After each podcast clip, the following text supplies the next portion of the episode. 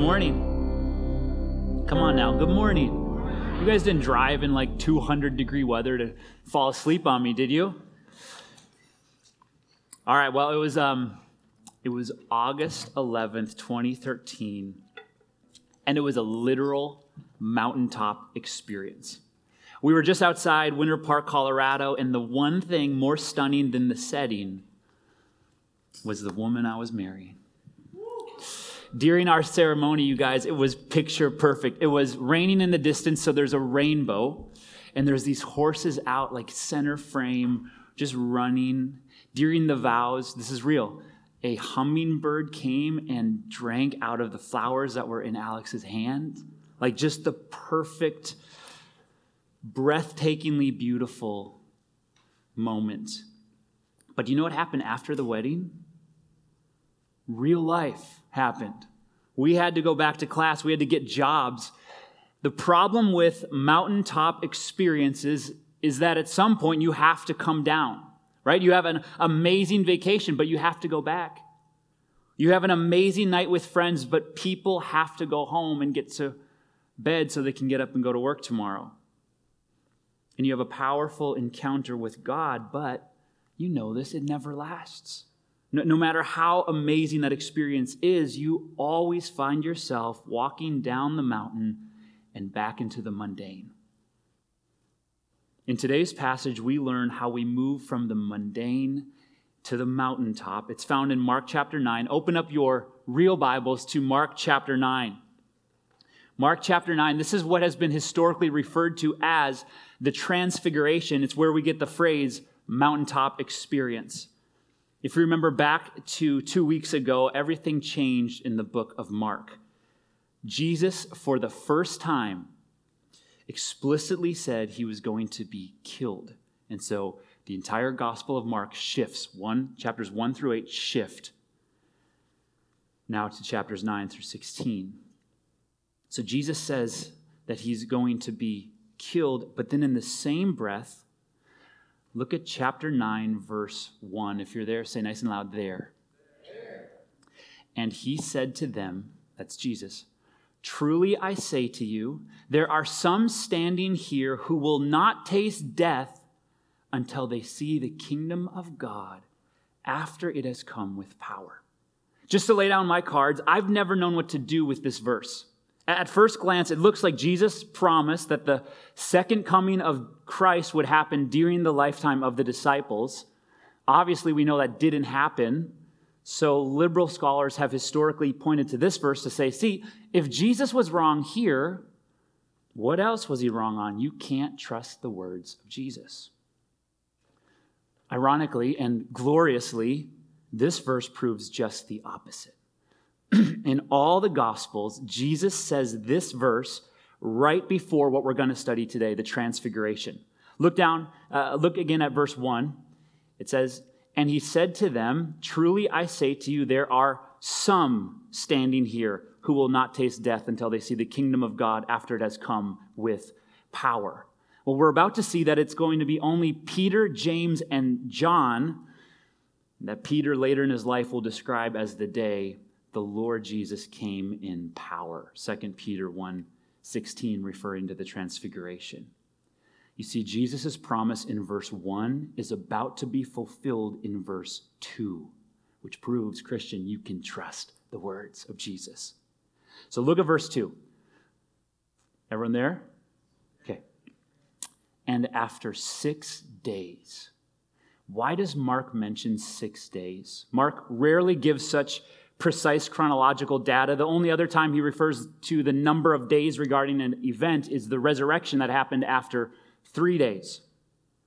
We'll keep reading. Verse 2 And after six days, Jesus took with him Peter and James and John and led them up a high mountain. So, see the scene. This is Mount Hermon still. It's 9,000 feet above sea level. It can be seen from every part of the Jordan Valley.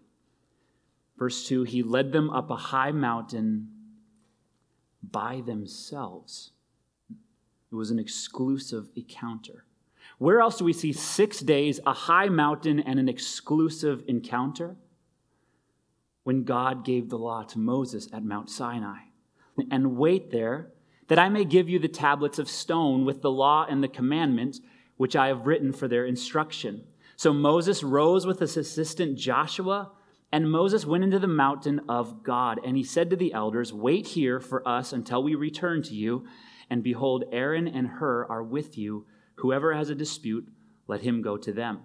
Then Moses went up to the mountain, and the cloud covered the mountain.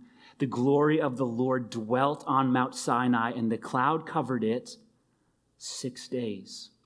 And on the seventh day, he called to Moses out of the midst of the cloud. So when God gave the Old Testament law, he did so by calling out just Moses after six days on a high mountain, speaking from a cloud. Now, in verse 9, uh, Mark chapter 9, Jesus calls out Peter, James, and John after six days on a high mountain. And look down at verse 7. And a cloud overshadowed them, and a voice came out of the cloud. What is Mark so not so subtly communicating? Loved one, Jesus is the return of God's manifest presence. Point one. Let's just do a little theology here. True or false, God is everywhere at the same time. Yes, gloriously true. Psalm 139, 7. Oh, where shall I flee from your presence? If I ascend to heaven, you are there. If I descend down to Sheol, you are there. That's what we call God's omnipresence. Omni comes from the Latin word omnis, it means all. God is all present. True or false? God is everywhere at all times in the same way. False. Otherwise, verses like draw near to God and he will draw near to you are nonsensical. If God's everywhere, then, then how can he draw near to me? I thought he's already near. No, no, James 4 8 is talking about not assumed omnipresence, manifest presence. Church, guys, this is at the heart of vertical church. Church is about, church was never meant to be about um, five ways to financial freedom and two tips to a brighter future. It was never, it was supposed to be about the manifest presence of God. Amen? Not less presence. And we think the problem in the Church of America is everyone is content with omnipresence.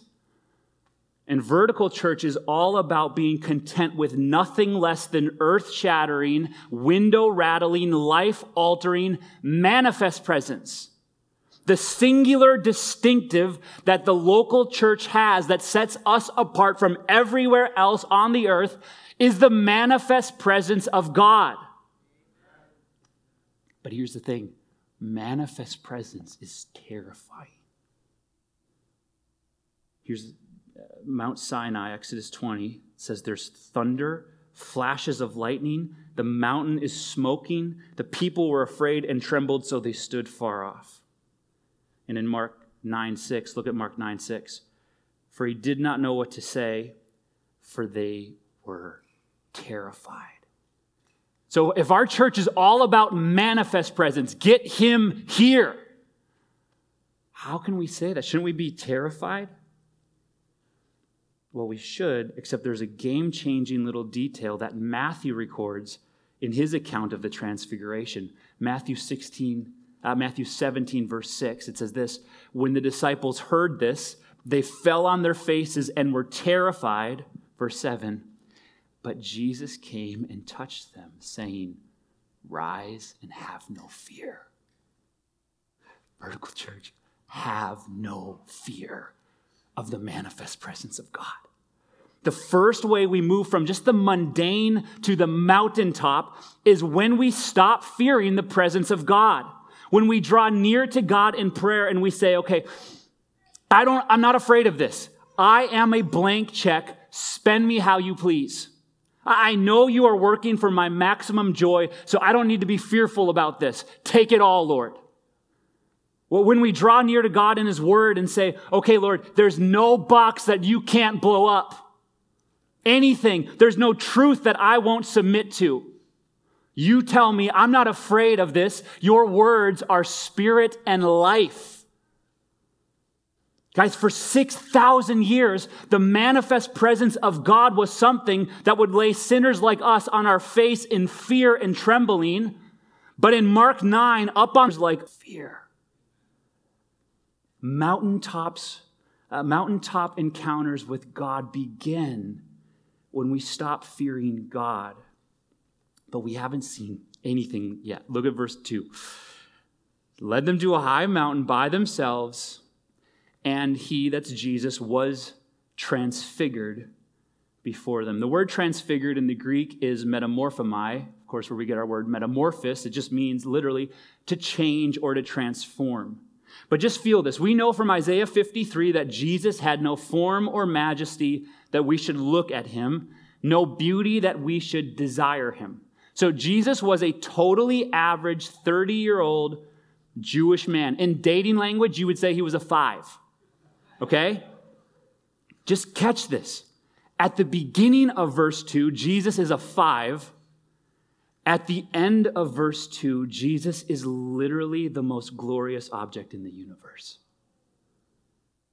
and look at verse 3. His clothes became radiant, intensely white, as no one on earth could bleach them. Apparently, Mark envisioned some grandma thinking, oh, yeah, one time I used a little too much bleach and those clothes became radiant white. And Mark's like, no, as no one on earth could bleach them. This is whole different level white. Matthew says it this way Matthew 17, 2. He was transfigured before them, and his face shone like the sun, and his clothes became white as light. Luke 9 29, Luke's account says, And Jesus was praying, and as he was doing so, the appearance of his face was altered, and his clothing became dazzling white. One commentator writes If we're not careful, we think a bright light just shined on Jesus, but this wasn't a light coming on Jesus from the outside. The word transfigured describes a change from the inside. You guys, this isn't a spotlight on Jesus. This is the curtain of his skin being temporarily pulled open to show us what's truly underneath. Spurgeon notes that this was not a, a new miracle, but the temporary pause of the ongoing miracle. The real miracle was that Jesus, most of the time, could keep from displaying his glory. Spurgeon said, quote, For Christ to be glorious is a less matter than for him to restrain his glory. It is his greater glory that he was able to conceal it at all. Point two Jesus is the radiance of God's infinite glory. That's what we see on the mountain. So, God the Father is unseeable. 1 Timothy 6 6 says, God the Father dwells in unapproachable light, who no one has ever seen or can see. I don't know if you know this, you will never see God the Father. He's a spirit. He is spirit, John 4 24. Instead, Colossians 1:15 says Jesus is the image of the invisible God. Hebrews 1 3 says that Jesus is God's, the Father's exact representation. What does God the Father look like? Exactly Jesus. So Jesus is the seeable person of the unseeable God, and the disciples are seeing that. They're seeing the finite glimpse of the infinite God. And what Matthew, Mark, and Luke all emphasize is that this glory is blindingly bright. And of course, that's confirmed um, in the story of Paul, if you remember that in Acts 9. It actually did blind him. In Acts 22, Paul reflects back and says, At noon, that's when the sun is at its highest, Jesus appeared to him on the road to Damascus, and a great light from heaven suddenly flashed around him. And it was so intensely bright that it made Paul fall to the ground, and he couldn't see for three days. And God told us in Exodus 33 that no one can see God's glory and live. So the glory that blinded Paul and made the disciples faint in fear is glory that is dimmed and diminished enough so that it's at least survivable. Guys, we don't have categories for the glory of God. But Luke says something very significant here. In Luke's account, he says, Now Peter and those who were with him were heavy with sleep, but when they became fully awake, they saw his glory. How do we move from the mundane to the mountain? Apparently, church family, we need to wake up, y'all. We need to wake up. Um, there's a documentary called Sheep Among Wolves, which chronicles the revival that's currently taking place in the underground church in Iran. If you haven't seen it, I definitely recommend it. And in it, one couple in the documentary moved from Iran to America, and after only a couple months, decided to move back to Iran. Now, just think about that. Why would a Christian want to leave America, where it's safe to be a Christian, back to live in Iran, where you will get slaughtered for being a Christian? Here's what the wife said quote, There is a satanic lullaby in America. All the Christians are sleepy, and I began falling asleep myself. Guys, if we want to see the glory of Jesus, we need to wake up from the satanic lullaby that Christians in this country are under. Persecution has killed its thousands, Instagram its ten thousands for us to move away from mundane, man centered, horizontal, therapeutic, moralistic, phone it in, barely better than Dr. Phil, boring Christianity that's running rampant in this country and move up into real, mountaintop, window rattling, earth shattering, life altering encounters with God. We need to see the real Jesus. Apparently, Peter and the disciples are falling asleep until they looked at the dazzling brightness of Jesus and then they woke up fully and saw Jesus' glory truly. Hebrews 12:1 says, so how, how do we do this? Let us lay aside every weight and sin which clings so closely and let us run that race that is set before us looking to Jesus. You know, every night you go to bed physically, you go to bed spiritually too. When we wake up physically, we need to wake up spiritually too. And how do we do that? Apparently, by looking to Jesus. And, and as we see him, we'll see him most clearly in his word.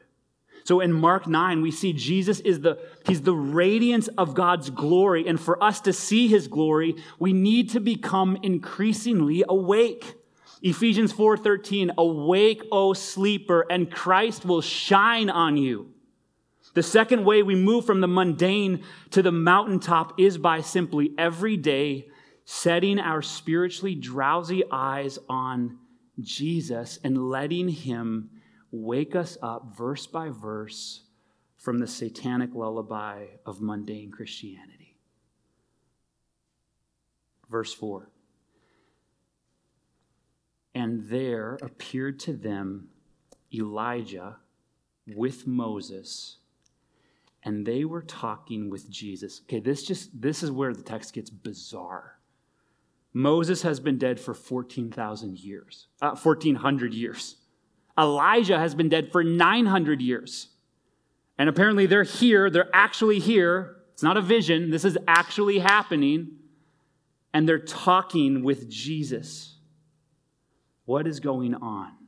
You guys, this is just, I've never studied this passage before. I'm like floating this morning because of this right here.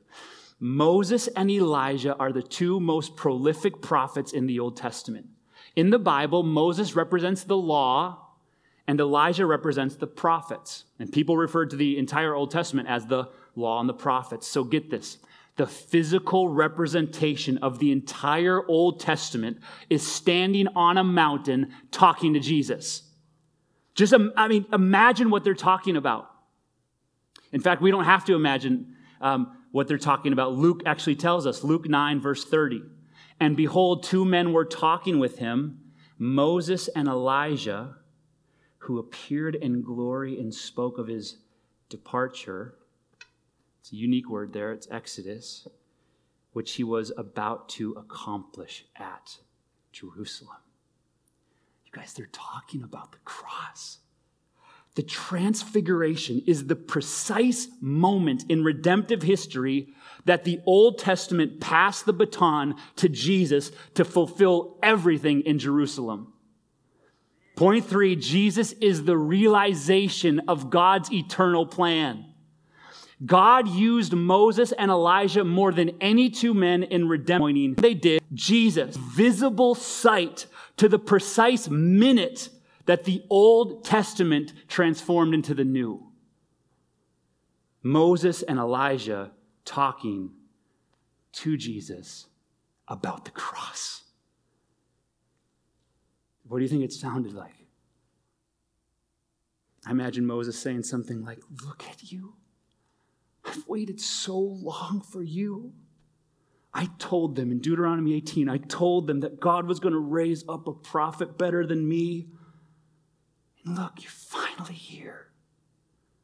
And like how the Father used me to lead an exodus to rescue his people, the Father has sent you to lead all of us through the ultimate exodus to bring about the ultimate rescue. Look at you. And maybe Elijah said something like, I remember. I remember when Jezebel was hunting me down and I went up on Mount Sinai. It looked a lot like this. And I complained. I said, God, you're wiping us out. This whole plan is going to be lost. But then you spoke to me. It was you, Jesus. And it was a still small voice. And you said, I will, I will leave 7,000 in Israel who have not bowed to Baal. And you did. Year after year, you did. And now finally, you're here. It's actually happening. All of redemptive history has been waiting for you, and you're here. God's plan is about to be finally fulfilled. And look at verse 5. And Peter said to Jesus, Rabbi, it's good that we are here. Let us make three tents one for you, and one for Moses, and one for Elijah. Now, why did Peter say that? Catch the humor in verse 6. for he did not know what to say, for they were terrified. Remember, Mark wasn't there. Peter was there. The Gospel of Mark is Peter telling John Mark what happened. So imagine just this scenario. Mark's just taking notes. Peter's telling them about this transfiguration, the amazing glory of Jesus. And Peter's like, and then I said, let us make three tents, one for you and one for Moses and one for Elijah. Mark stops him and is like, wait, why would you say that? Tents? Like, why did you say that? And Peter's like, dude, I didn't know what to say. I was terrified. And Mark's like, I'm totally including that, for he did not know what to say. But more deeply, Peter's suggestion made three massive mistakes. First, Peter's proposal would lump together Jesus, Moses, and Elijah. And that's the whole point of the transfiguration is that these guys are not in the same category. Moses and Elijah, they reflected the glory of God. Jesus is the glory of God. Uh, they spoke from God. Jesus speaks as God. Second, the time for tents and tabernacles has come to an end. John 1 14 says, The Word, that's Jesus, became flesh and dwelt, literally tabernacled among us. So, Peter, we no longer need to set up tents for God. God set up his own tent among us in Jesus. And third, once again, Peter is forgetting about the cross. He's like, dude, I love the mountaintop. Let's not go down. Let's just stay here. Let's build some tents. We'll worship you forever. But look down to verse 9 they have to come down. As they were coming down the mountain, he charged them to tell no one what they had seen until the Son of Man had risen from the dead. So they kept the matter to themselves, questioning what this rising from the dead might mean. And they asked him, Why do the scribes say that Elijah must come?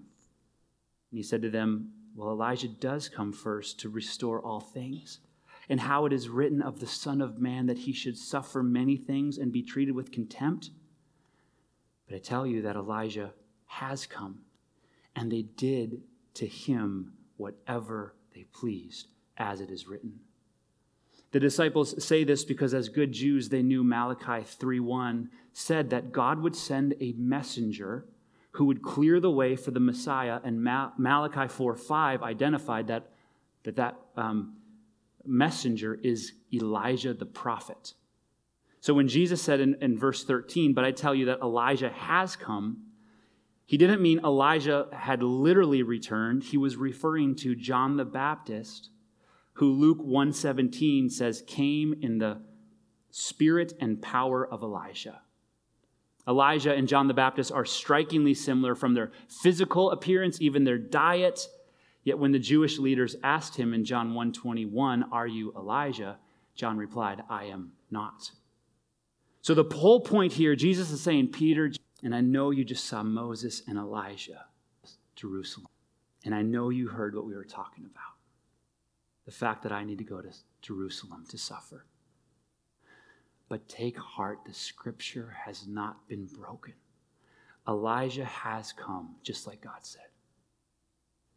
And they killed him, just like God said. And they must do the same to the Messiah, just like God has always said. That's why Peter's suggestion to build tents was so Peter. He's just missing it. Because once again, he's forgetting about the cross. But I want you to catch this in verse 8. Verse 8. This is after they've seen Elijah, Moses. And suddenly, looking around, they saw no longer, they no longer saw anyone with them but Jesus only. So see it, Christian. Moses, gone. Elijah, eclipsed. Apparently, for us to move from the mundane to the mountain, we need to look at just Jesus. Guys, if you put one eye on Jesus and one eye on Moses, if you put one eye on grace and one eye on the law, you will never experience what Jesus described as, in John 10 10, life and life to the full.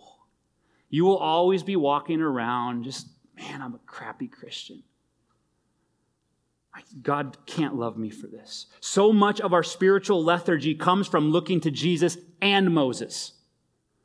So, so much of the reason why our joy is so tame and low and reserved is because we aren't looking at Jesus only. We're looking at Jesus and money, Jesus and porn, Jesus and relationship, Jesus and whatever's got to get done at the house. Jesus and, listen, Jesus plus anything equals Jesus diminished. For us to experience true spiritual breakthrough, it's not about setting our eyes on something only, it's also about taking our eyes off everything else. Hebrews 12:2 says looking to Jesus and it literally means looking away to Jesus. You have to take your eyes off something and put them on Jesus. And you do that not by no longer looking at the normal things of everyday life. We have to look, right? We got to change the kid's diaper. We got to go to work. We got to do school. We got to write the paper. You look at Jesus, just Jesus, by seeing Jesus in and through the normal things of everyday life. If you want to get out of the mundane, dry season, Bible boredom, mundane Christianity, you need to be a grace hound. You need to always be on, the, on a fresh scent of some grace. You need to look and seek to see Jesus in and through the normal things of everyday life, and God will miraculously move you from the mundane up to the mountaintop.